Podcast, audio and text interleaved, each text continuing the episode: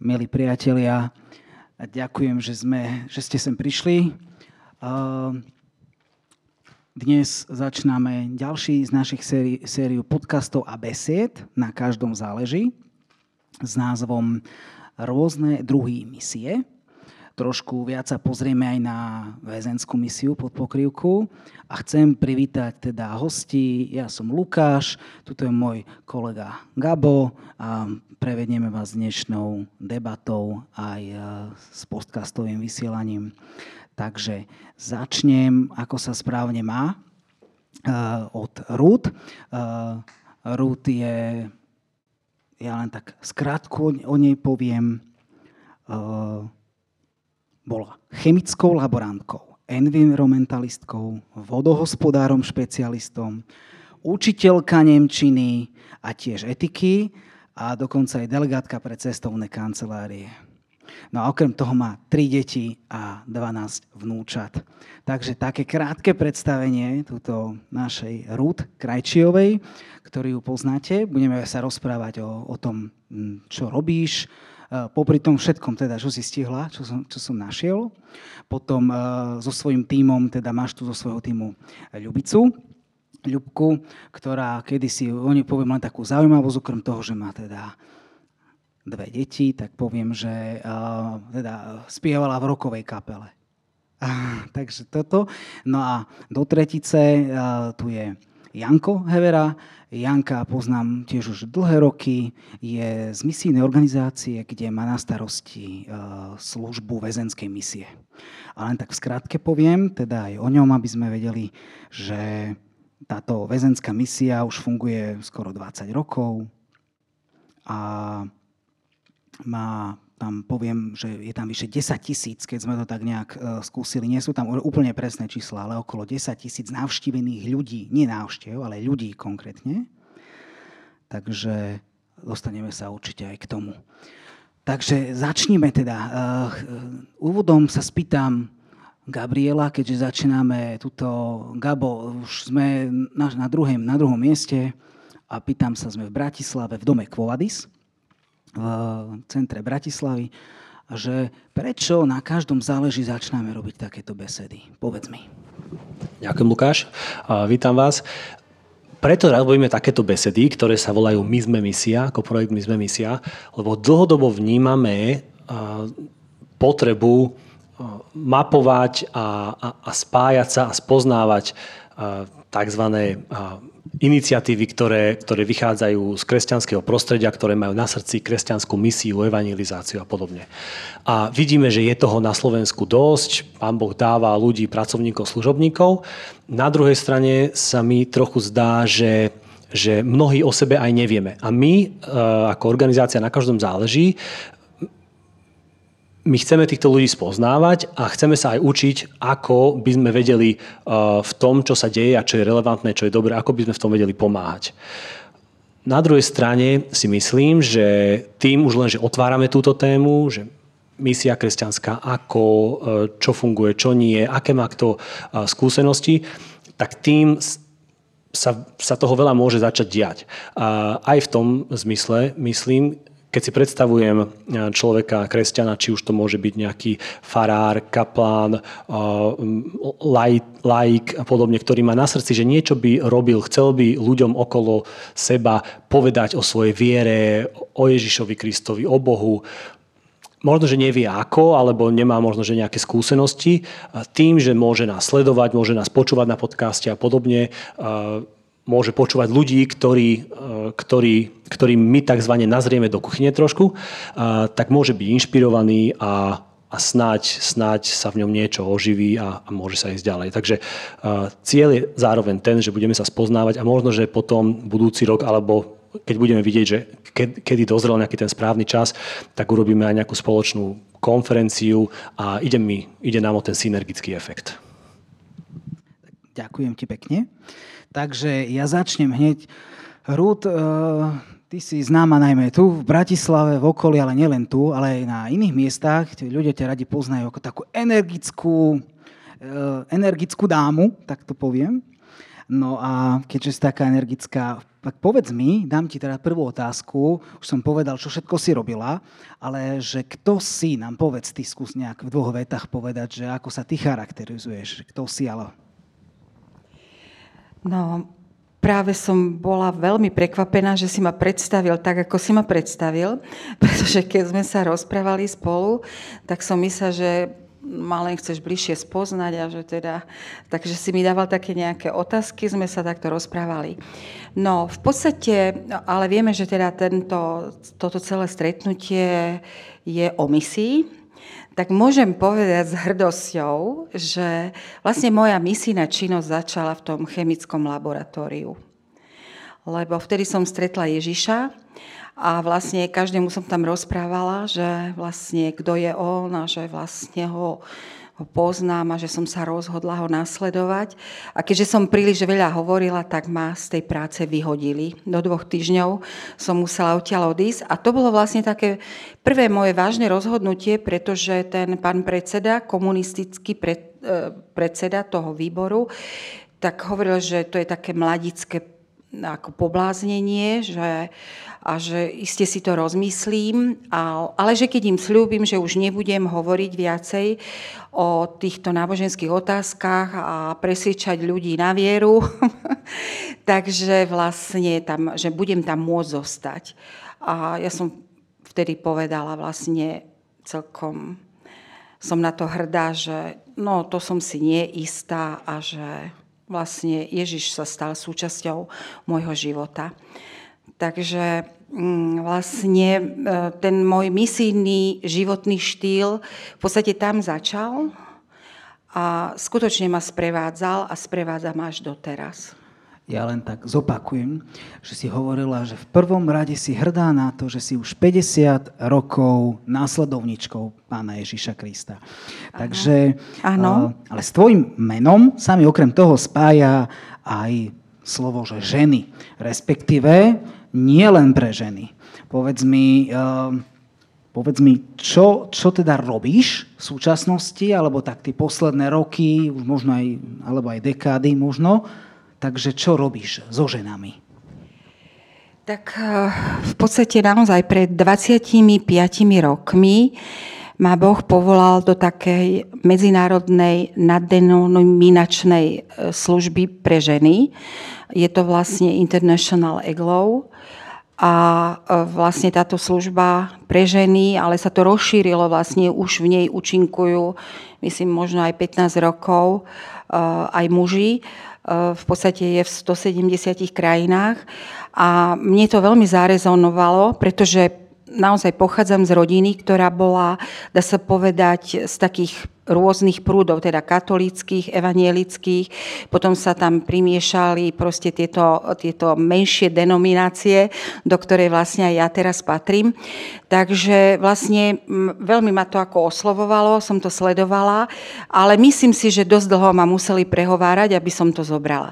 Čiže 25 rokov už vediem už 25 rokov vediem vlastne toto medzinárodné, medzicirkevné združenie žien AGLOW.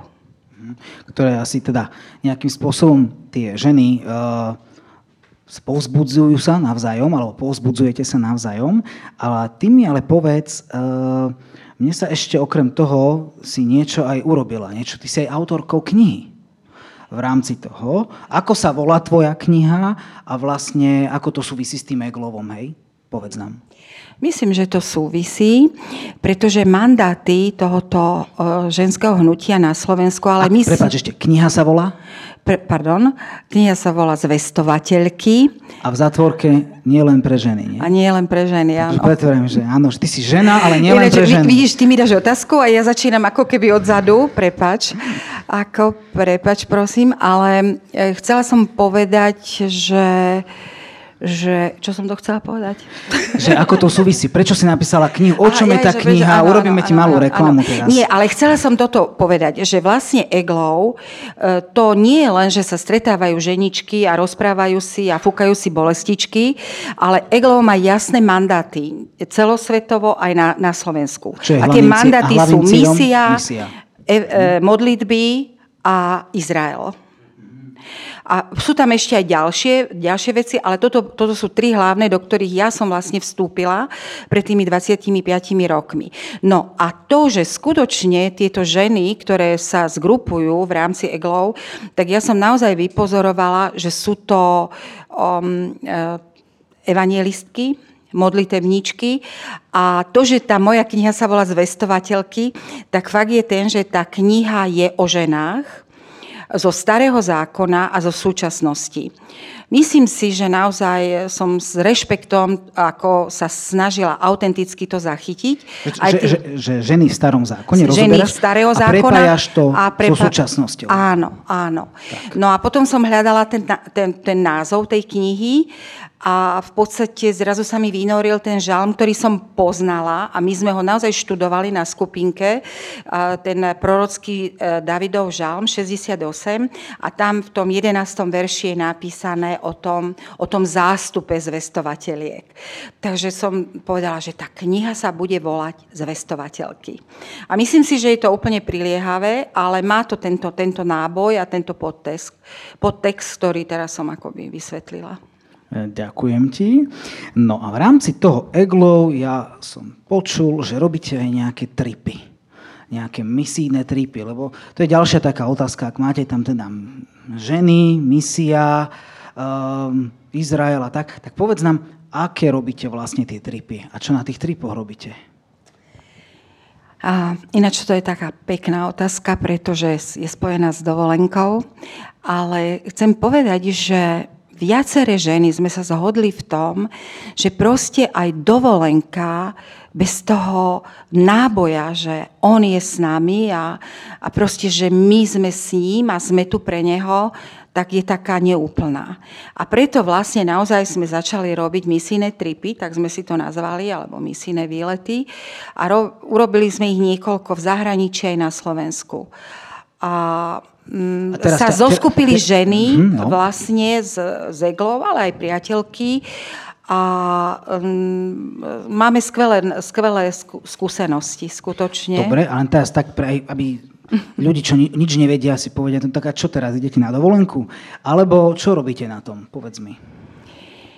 No napríklad v Láni sme boli na Orave a okrem toho, že teda naozaj Takže naše dovolenky... Spojíte príjemné s užitočným áno, trošku. Áno, áno, tak to je jednoznačne. A vlastne že my, my sme si nazvali tie dni, dni dobrej správy.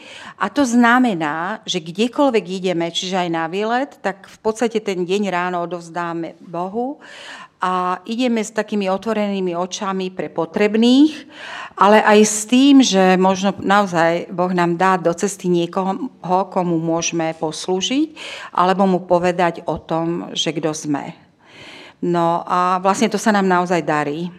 A čo bolo úžasné na tej Orave, preto som chcela s tým začať, lebo to sa mi hneď ako tak vynorilo v mysli, že sme boli tam e, vlastne nad Oravskou priehradou, to sa volá uh, Rio de tam je tá veľká socha Krista a tak my sme to chceli vidieť, pretože vieme, že hej, v Rio de Janeiro majú najväčšiu sochu v Európe, uh, pána Ježiša Krista. Na svete. Na, až na svete, aj, na svete. aj na svete, áno, pardon. No a a vlastne tak sme tam išli, no a to bolo skvelé. Zaprvé sa nám to páčilo, ten výhľad odtiaľ, páčilo sa nám e, všetko, ako to tam krásne urobili, sme sa tam posadili, sme spievali, modlili sme sa tam. E, vlastne, keď išiel niekto mal záujem, mali sme aj nejakú literatúru so sebou, tak sme sa tešili z toho, že máme demokraciu a že môžeme aj takýmto spôsobom pôsobiť a slúžiť ľuďom. A všetkým sa to páčilo, to ako o tom nepochybujem. A tu trošku teraz urobím aj reklamu, e, náš, nám, na každom záleží, lebo aj my niekedy si, si mi spomínala, že niekedy aj tie naše letáčiky rozdávate, ktoré aj my ako taká printová misia, ktorá tak outsourcujeme, pomáhame farnostiam alebo nejakým iným ďalším misijným organizáciám, že keď potrebujú niečo vytlačiť alebo nejaké letáčiky na nejakú pomoc, na nejakú evangelizáciu, tak im to urobíme. Hej. Takže no, nás veľmi potešilo, že niekedy aj naše pohľadnice, respektíve aj naše letáčiky takto uh, distribujete. Takže aj to je takou formou a pre mňa ešte takou otázkou, dobre, takže robíte... Ale e, prepač, naozaj e, doplním to, že my sme sa, ja som sa veľmi potešila, keď som vedela o tom, čo distribuje organizácia Na každom záleží a vlastne potom, keď sme to dostali, keď sme si objednali o nich, tak to bolo skvelé. A o tom, ako Ľubka s tým pracuje, napríklad v Starej tržnici, ona by mohla povedať viac. A, ďakujeme pekne. Tak, dobre, tak do, už, už sa chceš teda asi... Pre, pre, dáme ti na chvíľu prestávku a ideme teda na Ľubku. Ľubka, zober si mikrofón. E, Ľubica, ja som rád, že ťa poznám, si tiež veľmi vzácný človek, a rovnako ako všetci, čo tu sedia, sa toho, z toho teším. A tak nám povedz, ty ešte to v rámci teda Eglovu si napríklad v starej tržnici, to je každý týždeň, každý druhý týždeň, ako to je? Povedz, povedz nám teraz. Každý týždeň, každú sobotu. A čo tam robíte? Tam ehm, stojíte? Alebo um, rozprávate sa, alebo robíte kávu tam? Porozprávaj nám trošku o tom. Máme tam stánok s duchovnou literatúrou a v rámci toho evangelizujeme. Čiže... O... Že nerobíte to tak, že stojíte pri dverách, ponúkate a že koniec sveta, hej, že inak, že stojíte, hej, tak... Je tam tak vlastne na, na, mm, na poschodí v Starej tržnici prebieha burza kníh každú sobotu. Áno. Mhm. A my sme v rámci tej burzy kníh, máme tam stánok s knihami. Á, takže je to také prírodzené. V rámci Áno. knižnej literatúry ponúkate aj inú knižnú literatúru, kde je priestor asi na rozhovor? Áno. Áno, je to, e, je to hm, výborný spôsob evangelizácie, pretože ja sa považujem za e, evangelizátora amatéra. a, nemám ani naštudovanú Bibliu úplne kompletne alebo tak, čiže ja keď som išla do tej služby, tak e, som videla v tom pánové volanie a som hovorila tak, že páne, ja nie som pripravená, ja neviem, čo mám tým ľuďom hovoriť. Ale keď sme vyskúšali túto, túto službu, jednak sa mi páčilo to, že, že e, ne, nejdem ja k tým ľuďom, ale oni prichádzajú. Čiže na tom som aj tak vnímam, že koho pán pošle, že a niekedy vidím vyslovene, že ho poslal, že, že ten človek stojí pri tom stole a ne, nejde preč, aj keď hľadá iné knihy napríklad tak e, e, v tom je e, úžasná tá misia, že veľmi sme sa na tom na, na, veľa naučili. Že naozaj sme boli vystavené tomu člov, človeku povedať evanielium, že si ho pýtal a nevedel o tom.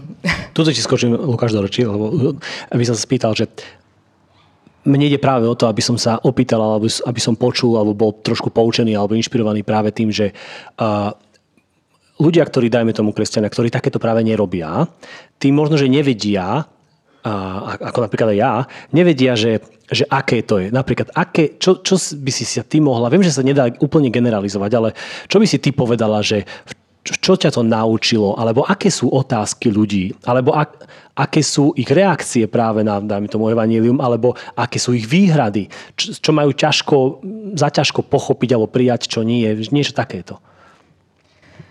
No, eh, ja som mm, sa veľmi bála. Mala som strach uh, hovoriť a veľakrát som sa musela modliť. Uh, Duchu Svety, daj mi nejaké slova. A, um, ale um, ešte raz tú otázku. Že, že aké majú ľudia, dajme tomu, aké majú reakcie mm-hmm. na to, čo si sa rozprávate, no. alebo s čím majú problém, čo majú problém prijať. A, a tých reakcií som sa veľmi bála, ale väčšinou tí ľudia e, dobre reagujú.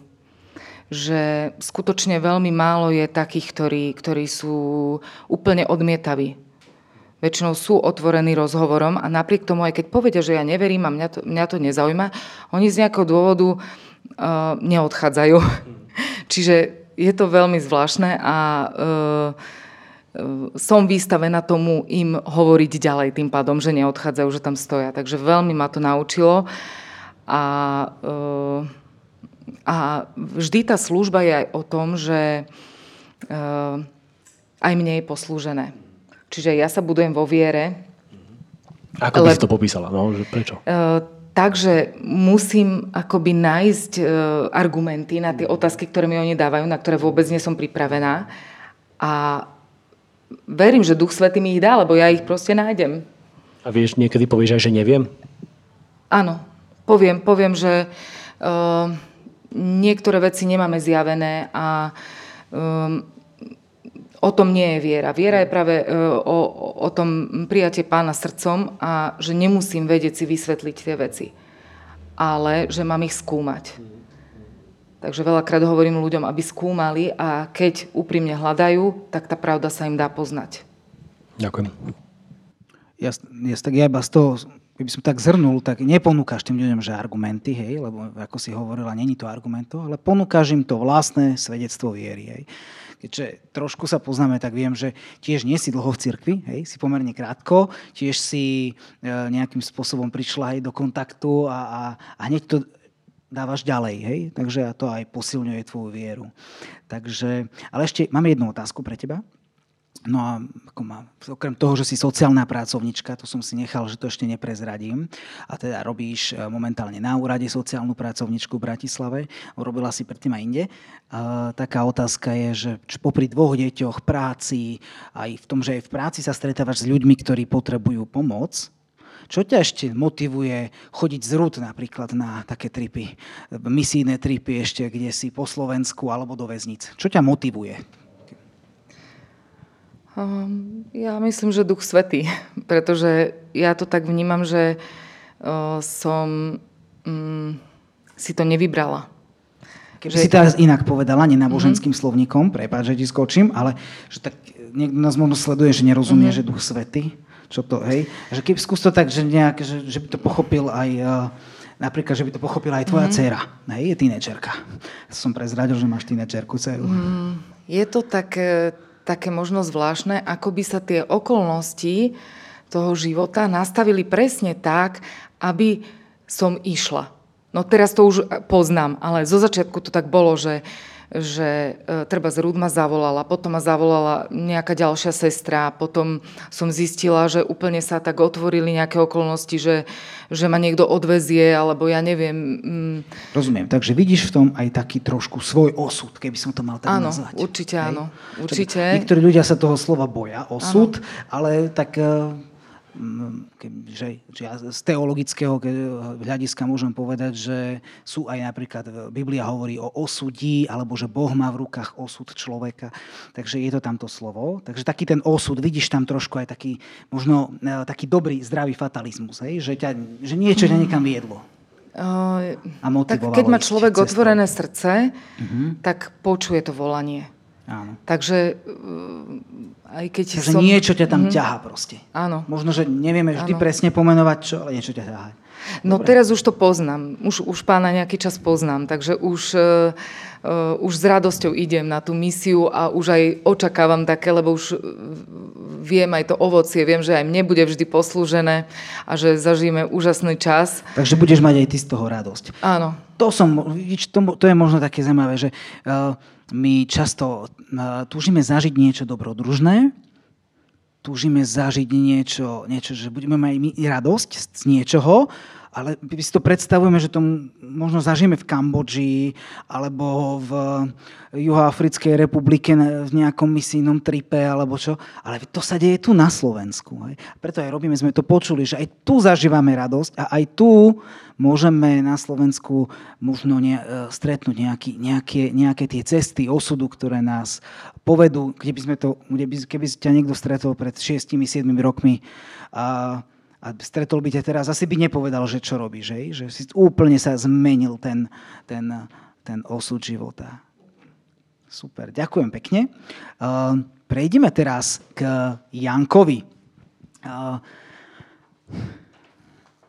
no a teraz v tej takej druhej časti našej, našej debaty, Janko, uh, sa budeme venovať trošku tej, tej misii. Tu dámy spomenali, že Rúd s Ľubkou, že chodia aj do väznic a oni chodia do dvoch, troch väznic.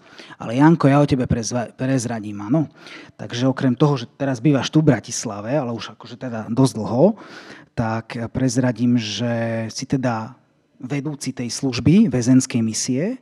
Máš približne 18 dobrovoľníkov plus minus sa to pohybuje som, no, kde si, nie? Tak som, kde si, alebo os, nie, že nejakých 18 dobrovoľníkov bolo minulý rok na, na tejto, nie? Nie celkom? Tak a, dobre, opravíš ma. Za 20 rokov tam vidím okolo 10 tisíc navštívených ľudí a len tak pre štatistiky poviem, že na Slovensku je okolo 12 väzníc viacej. Koľko je väzníc? Povedz. 19 asi. Do mikrofónu. Pardon, 19. 19. Alebo 20 A ja som už. našiel na e, štatistickom úrade, kde si, že Slovensko patrí v Európskej únie medzi druhú krajinu, kde je najviac na počet obyvateľov ľudí vo väzení. Áno? 195 na 100 tisíc obyvateľov, čo je zhruba 0,2% Okolo 11 tisíc ľudí by malo byť vo väzniciach teraz momentálne. Mm.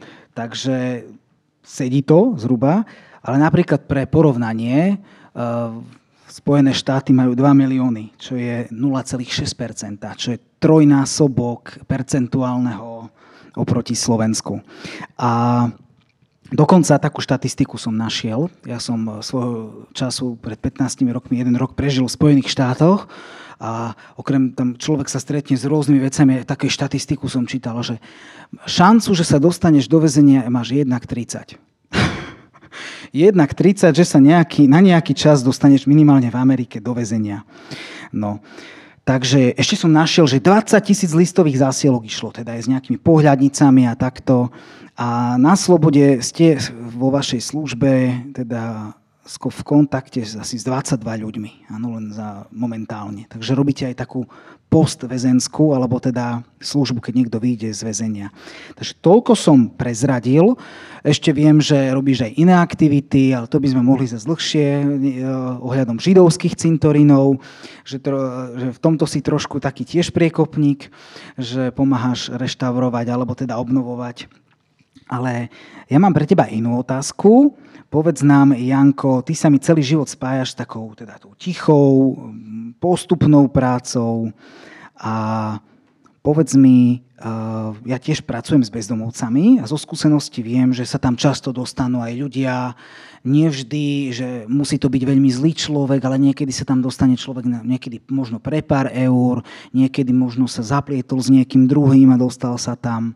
Aké, aké, aká je tvoja skúsenosť s ľuďmi v zväzniciach? Ako, ako ich ty vnímaš, týchto ľudí? Je to misijné pole a Pán Boh to dobre zariadil tak, po nejakých skúsenostiach z môjho kresťanského života, asi 35 rokov, vyše 35 rokov som kresťanom, som eh, robil s mládežou aj s deťmi isté obdobie. A bol to dobrý štart eh, pre aj túto misiu. Táto misia väzenská eh, funguje v našej misii, teda Slovenské evangelizačné stredisko 29 rokov. 30 rokov má naša misia tento rok a ja teda pôsobím ako väzenský misionár 19. rok. Ako to vyzerá? Že, čo, čo to je že väzenská misia? Od začiatku až po koniec? Mm-hmm. Na 10 minút max. tak je to predovšetkým teda kontakt a stretávanie sa s tými ľuďmi. Úplne na začiatku naša misia začala len korešpondenciou s väzňami. To ešte ja som tam nebol. To im napíšete, alebo ako tá korešpondencia? Ja si to neviem predstaviť, že ako by som začal takú misiu, že dnes napíšem nejaký zoznam, lebo neviem, kto tam je. Povedz nám. Tak za začiatku to bolo tak, že zrejme sa na riaditeľstva väzníc poslala adresa, bola možno aj na navšteve naša teda bývala vtedajšia riaditeľka e, Vielka Franková po väzniciach a predstavila túto misiu a potom sa to asi takto rozšírilo, že je tu taká možnosť a ľudia potom začali písať na tú ponúknutú adresu. Potom neskôr sa niektoré jednotlivé väznice, najprv Leopoldova, Ilava, začali aj osobne navštevovať. A potom, keď som ja vlastne e, nastúpil v 2004, tak tedy sa tá práca e, viac rozšírila, lebo teda ja som bol vyslovene človek určený len na túto prácu e, a službu vo väzniciach, takže všetok čas, ktorý mi bol daný, tak som venoval tejto, alebo venujem tejto službe. Takže tiež to bola aj korešpondencia, ale potom postupne aj zača- navštevy jednotlivých väznic. Ja osobne chodím teraz momentálne tento rok do desiatich väzníc na Slovensku. Niekedy je to aj 13 väzníc, niektoré roky. A sú to veľmi pekné skúsenosti, lebo ja mám radosť práve z toho v tej misii, že pokiaľ človek, ktorý tam ide, vie zaujať evanelium, tak sú otvorené dvere na ich srdcia tých ľudí. Ide o to teda, že čím človek tam prichádza. Ja ti skočím do reči, lebo si povedal pekné, pekné spojenie, že zaujať evanelium. To, to sa mi páči, že nielen, že povedať evanelium, ale že zaujať. Hej. Že po anglicky by bolo niekedy, častokrát sa spomína, že engage, že tých ľudí nejak zabaviť, zaujať. Takže zaujať nejako, alebo osloviť je takisto veľmi dôležité, teda aj tá forma, ako aj obsah niekedy. To je veľmi dôležité. Cieľ e, nás, ktorí robíme misiu v akékoľvek oblasti, je zaujať Pánom Ježišom, teda tým hlavným zdrojom misie, lebo o ňom to je a pre neho to je. A človek, keď spozna Pána Ježiša osobne ako svojho spasiteľa postupne, tak e, získava slobodu a je prichádza k šťastiu. E, on je ten, ktorý mení aj ľudské charaktery a ľudské bytie, aj ľudí vo väzniciach a s akoukoľvek minulosťou. To znamená, že e, je to Boh šanci a je to Boh premeny. To znamená, že dáva možnosť človeku nájsť nový život a zmysel života. A prejavuje sa to aj nejako, respektíve takto, uh, sú väzni niektorí, ktorí, dajme tomu, uh, zmenilo sa im niečo v živote na základe toho, že uh, počuli evanílium, alebo to, čo si im hovoril, alebo nejaké svedectvo. Sú, máte takéto skúsenosti? Ja mám osobne skúsenosť s, s väzňami alebo s ľuďmi, keď je robená systematická práca. Nie jedn, jednorazové stretnutia. A to je čo systematická práca? Aj keď teda jednorazové stretnutia a programy nejaké môžu dobre poslúžiť tiež, môžu byť nejakým impulzom pre niečo, ale treba s tými ľuďmi systematicky e, osobne pracovať. To znamená, že ja mám tú skúsenosť, že naj, najlepšie vys- v úvodzovkách výsledky sú vtedy, keď s človekom sa venujem jednotlivo alebo v teda menšej skupine a roz, máme nejaké už vzťahy a máme nejaký dlhodobejší kontakt. A najprv je to o tom, že človek je vedený k tomu, aby spoznal Pána Ježiša, aby sa venoval Božiemu slovu a poznával ho sám, aby bol samostatný. A potom v podstate to tom zdieľaní sa e, v tom raste alebo budovaní tej viery môžem skočiť do zase. Ty sa, Jan, dostaneš do kontaktu e, s len s tými väzňami, dajme tomu, ktorí už predtým nejakým spôsobom prejavili záujem o to, že sa budú rozprávať s nejakým v úvodzovkách misionárom alebo nejakým kresťanom, alebo rozprávaš najprv aj nejakému obecenstvu alebo ľuďom, ktorí, uh, ktorí nevedia, čo majú, dajme tomu, od teba čakať alebo od toho Spôsob rána. stretnutí je v každej väznici iný. In, v každej väznici sú, väznici sú rôzne teda pravidlá, ale zväčša je to tak, že um, sa dostanem k ľuďom tak, že sa to vyhlási alebo, alebo sa dá vedieť, že som tam alebo niekto iný. A tí ľudia sami sa prihlásia, že prídu. A veľakrát to je o tom, že mnohí ľudia nemajú ani nejaké pozadie kresťanské, alebo majú len náboženské pozadie a niekedy majú možno, že predstavu aj o tom, že to bude len nejaké náboženské stretnutie, nejaký úkon. Ale nakoniec potom veľakrát viem, že sú prekvapení príjemne alebo dobre práve cez to, že počujú, rozprávame sa. Je to rozhovor a ten rozhovor vyústí k tomu posolstvu hmm. o Pánu Čím je, pre ľudí, ktorí nevedia, zase ako ja, čím je uh, takáto robota práve vo väzenskom prostredí alebo s väzňami, čím je to špecifické, tá kvázi evangelizácia, keď to voláme misia, čím je s väzňami, čím je to iné, čím je to špecifické? Medzi tým povie Ruth, kým, dobre, lebo videl som, že niečo by mala. Um, uh, proste misijné alebo evangelizačné stretnutia vo väznici majú určite iný charakter ako vonku, lebo vlastne oni sú v stráženom režime, sú obmedzení na slobode. A mňa veľmi potešilo, keď som počula, že že ľudia boli vďační, že sa dostali do väzenia a že boli konfrontovaní evanieliom. Lebo to je to, čo Janko hovoril, že vlastne Boh je Bohom nových začiatkov a zmeny a to im naozaj vždy hovoríme, že aby to nevzdávali, pretože tu je tá šanca.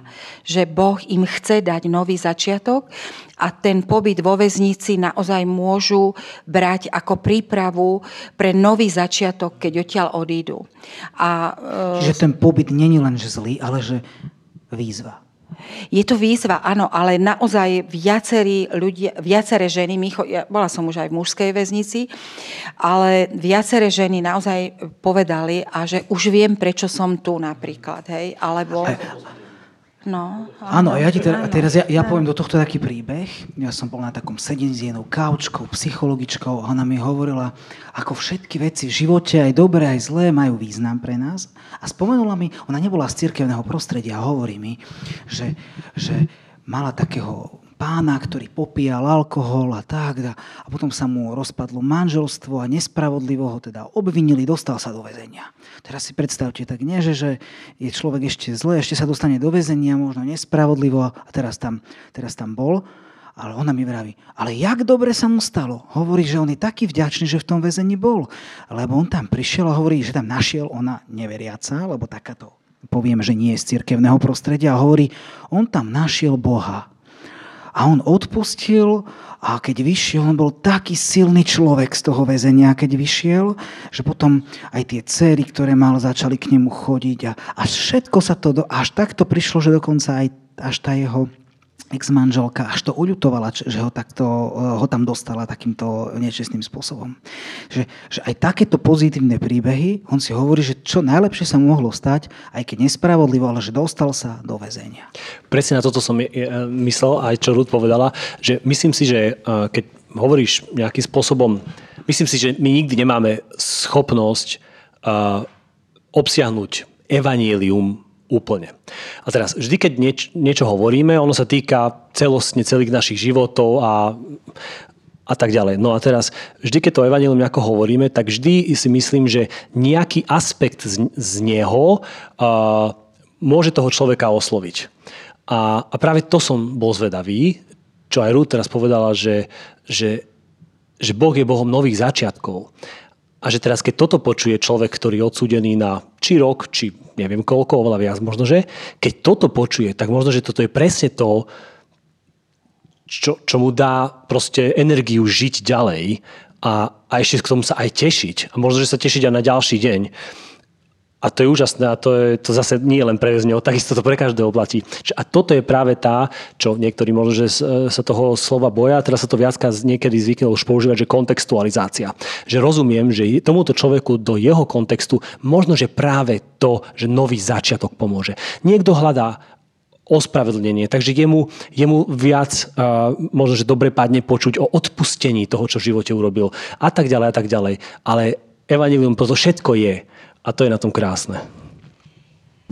Ja, ja, by som ešte teda, keď hovoríme o väzenstve, doplnila to, že našim krédom je naozaj to, ako je to napísané aj v evaneliách, že, že jeden seje, druhý polieva a ten, kto dáva zrast, je Boh. To znamená, že som o tom presvedčená. A včera sme boli v Nitre, v tej najväčšej ženskej väznici, že skutočne tam sme už aj siali, tam sme siali, ale už sme aj polievali. Pretože to vidíme, keď tie ženy opakovane prichádzajú a prichádzajú už s Bibliou napríklad.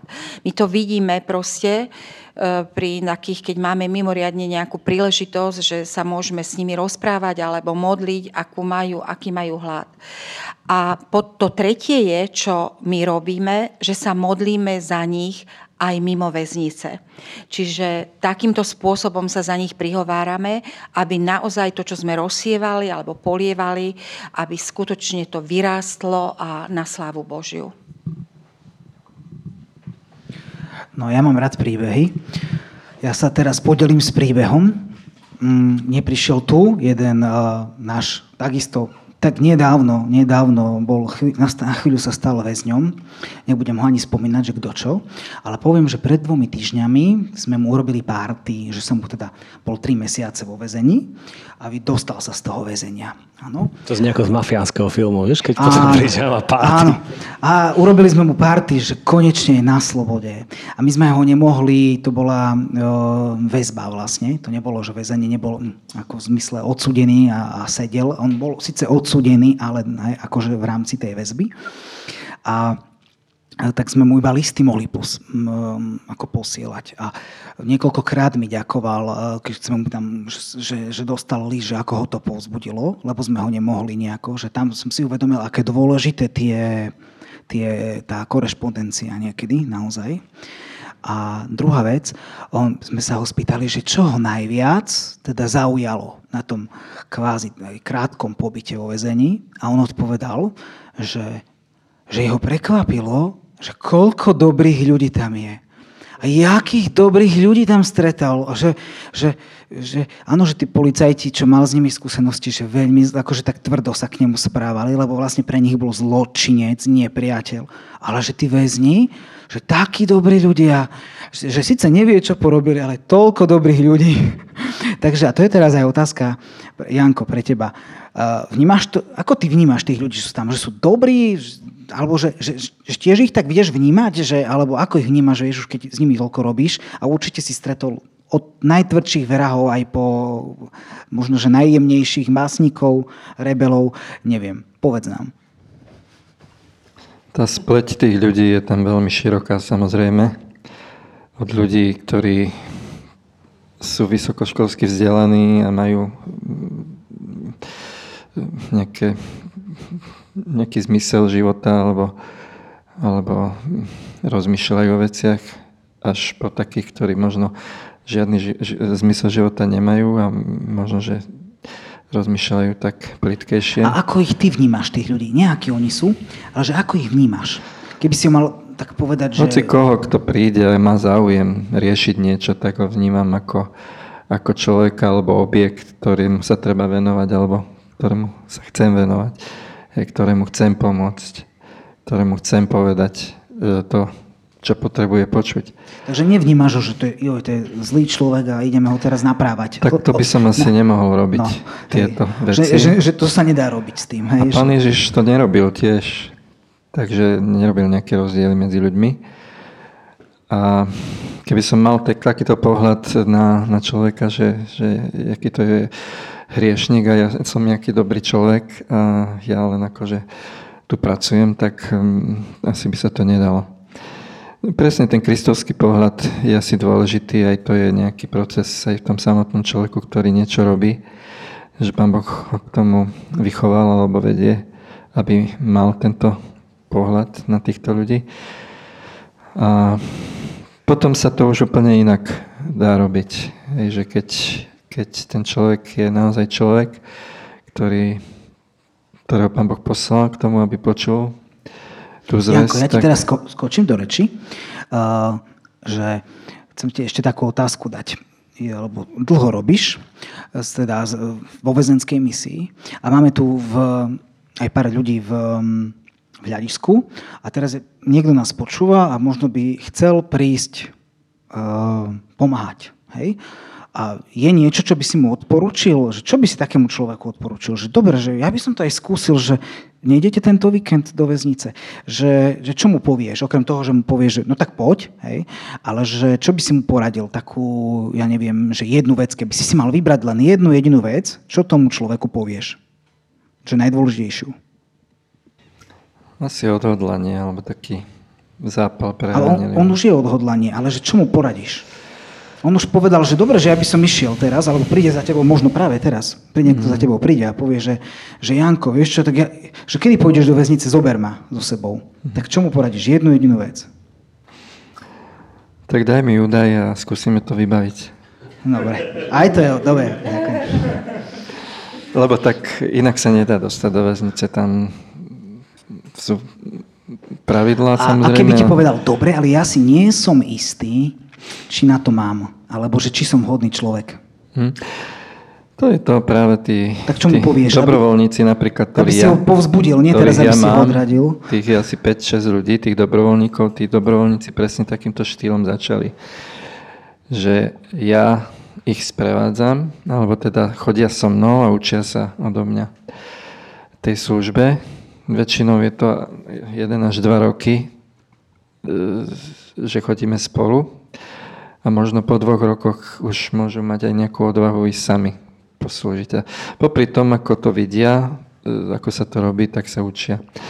A ja im tiež, tiež dávam nejaké úlohy, aj cez to sa učia, takže, takže vidia cez nejaký vzor niečo, ako sa čo robí. A, takže a... povieš mu proste, že poď a skúsa, zisti si, hej? Asi tak. Hej.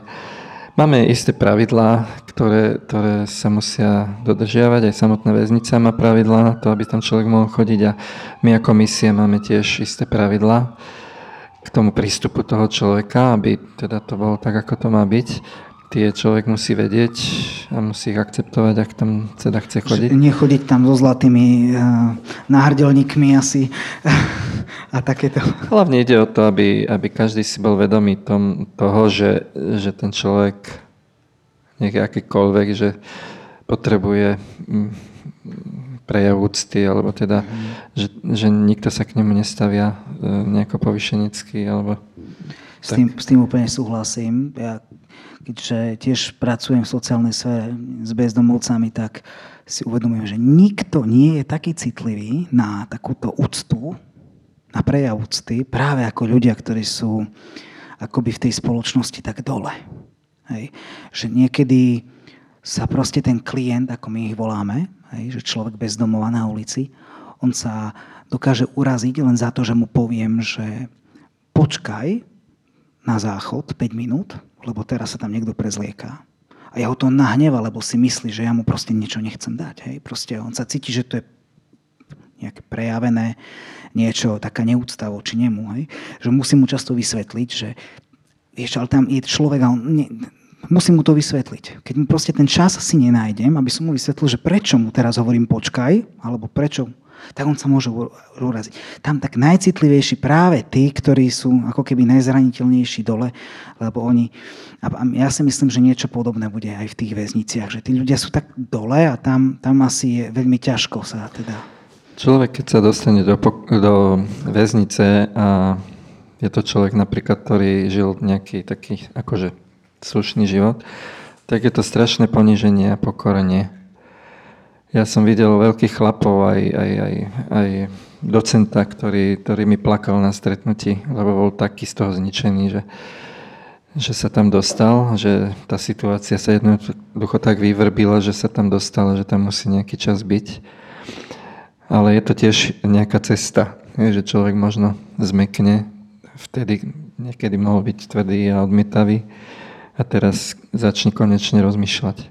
Je úžasné, že v podstate my, keď tam chodíme, tak im môžeme poskytovať Božie slovo, teda predovšetkým nový zákon, novú zmluvu, ktorú si môžu čítať s našim nejakým usmernením a e, pomocou, vysvetlením, ako to používať a plus kresťanskú literatúru. A toto vlastne tým, že e, je tam trošku viac času, tak e, je to veľmi dobré vyplnenie e, toho času, že sa tí ľudia môžu viac a viac oznamovať a dozvedať ešte aj sami z toho štúdia o veciach viery. Ja by som teraz Rúd a Lubica adresoval jednu otázku. Uvediem mu takým vtipom. A on je aj vtipný dokonca, ale vidie k tomu otázka, že čo majú kre, kresťania a neveriaci spoločné? asi je toho mnoho, no ale vtip hovorí, že, že obaja sa boja evangelizácie. No a teraz, to sa práve chcem spýtať, že a, nie, niektoré zbory alebo niektoré, niektoré a, církvy hovoria, že, alebo sú nastavené veľmi tak, že evangelizácia alebo misijná činnosť, hovorenie druhým o, viere, o Kristovi, o nádeji, o evaneliu, je absolútne gro toho, čo kresťan robí a má robiť. To som napríklad videl na, na východe, myslím na východe v Rusku a podobne sú tie cirkvy, mnohé takto boli silno nastavené. No, ale vnímam, dajme tomu, na Slovensku, alebo možno len vo svojom okolí, neviem, že, že naozaj je to tak, že ľuďom sa do toho, alebo kresťanom až tak veľmi nechce, pretože, a, robili sme o tomto aj výskum, že majú v tom prekážky. Dajme tomu, musím vykročiť z nejakej svojej komfortnej zóny, mám pocit, že možno, že to neviem úplne dobre, alebo keď je to so svojimi blízkymi, tak mám pocit, že riskujem vzťah, že budem pre nich nejaký náboženský fanatik a presvedčovateľ a podobne. Čak to asi mnohí poznáme, tieto rôzne pocity. A teraz moja otázka je, že vy máte okolo seba ľudí, s ktorými chodíte na takéto výlety alebo, alebo ako sme to nazvali, že tripy. Sú títo ľudia, že akože ste vy iní, alebo ako viem, že to znie ako sugestívna otázka, že nie, ale že ste vy iní, špeciálni, alebo ste len extroverti, že vám je to akože OK, alebo ste len viac nejako pozbudení vierou, alebo proste ste niečo urobili v živote, že viete, prekročiť ako keby tu ten, ten prvý ťažší krok a potom to už nejako ide. Čiže moja otázka smeruje k tomu, e, je to len pre nejako pre špeciálnych, alebo čo robíte, že sa vám to chce robiť? Ináč, Ľubka to začala, ale ja chcem povedať to, že my veľmi často hovoríme medzi sebou o Ježišovi. A veľmi často hovoríme aj to, že keď odišiel hore, tak jeho posledné slova boli Choďte a získavajte mi učeníkov. A v podstate verím tomu, že toto je Božia túžba. Pretože Boh neposlal svojho syna na zem, aby svet zatratil, ale aby ho spasil. To je tajomstvo, a, ale my, ktorí sme to, do toho tajomstva boli pozvaní, tak verím tomu, že máme zodpovednosť, ale zároveň, že Duch Svety nás vedie k tomu, aby sme sa s tým zdieľali. Proste je to nadprirodzené, ani možno to nie je tak z nás, ale je to o tom, že sme poslušní. A skutočne my napríklad raz za týždeň sa modlíme od začiatku pandémie e, z celého Slovenska taká skupina, nie je veľmi veľká, ale dosť veľká. A modlíme sa za verejné veci. Modlíme sa za to, aby Boh hľadel milostivo na našu krajinu. A tak to znamená, že ja neviem to ani sama pomenovať, ale proste to je niečo, čo, k čomu nás naozaj Duch Svety vedie. Ináč sa to nedá zrejme povedať. Ale to, to si dobre povedal, že skutočne je to aj o seba zaprení, o tom výdení z komfortnej zóny, o tom zobrať na seba riziko, o tom e, prijať aj pohanenie, odmietnutie, a to nie je príjemné, ale dobrý vodca nejakej misijnej skupiny svojich následovníkov na to pripraví. Pretože to pán povedal, nie že my, ale on to povedal a to je tak.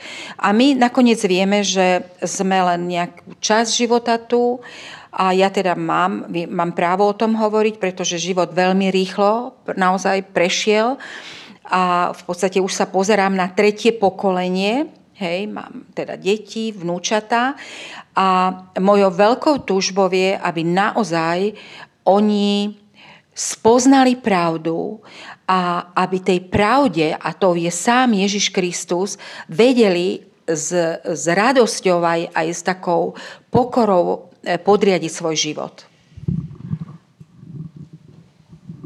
No ako to osobne vnímaš ty, Ako osobne vnímaš? Ja to vnímam tak, že zo začiatku som to teda uh, mala strach a myslela som si, že čo ja môžem hovoriť, keď sama zlyhávam a uh, neviem, neviem, by veľakrát sa mi zdalo, že neviem dobre ísť v pánovi a tak. Teraz to vnímam úplne inak. Vnímam to, že ja smerujem uh, do spasenia. do tej záchrany, napriek tomu, že zlyhávam.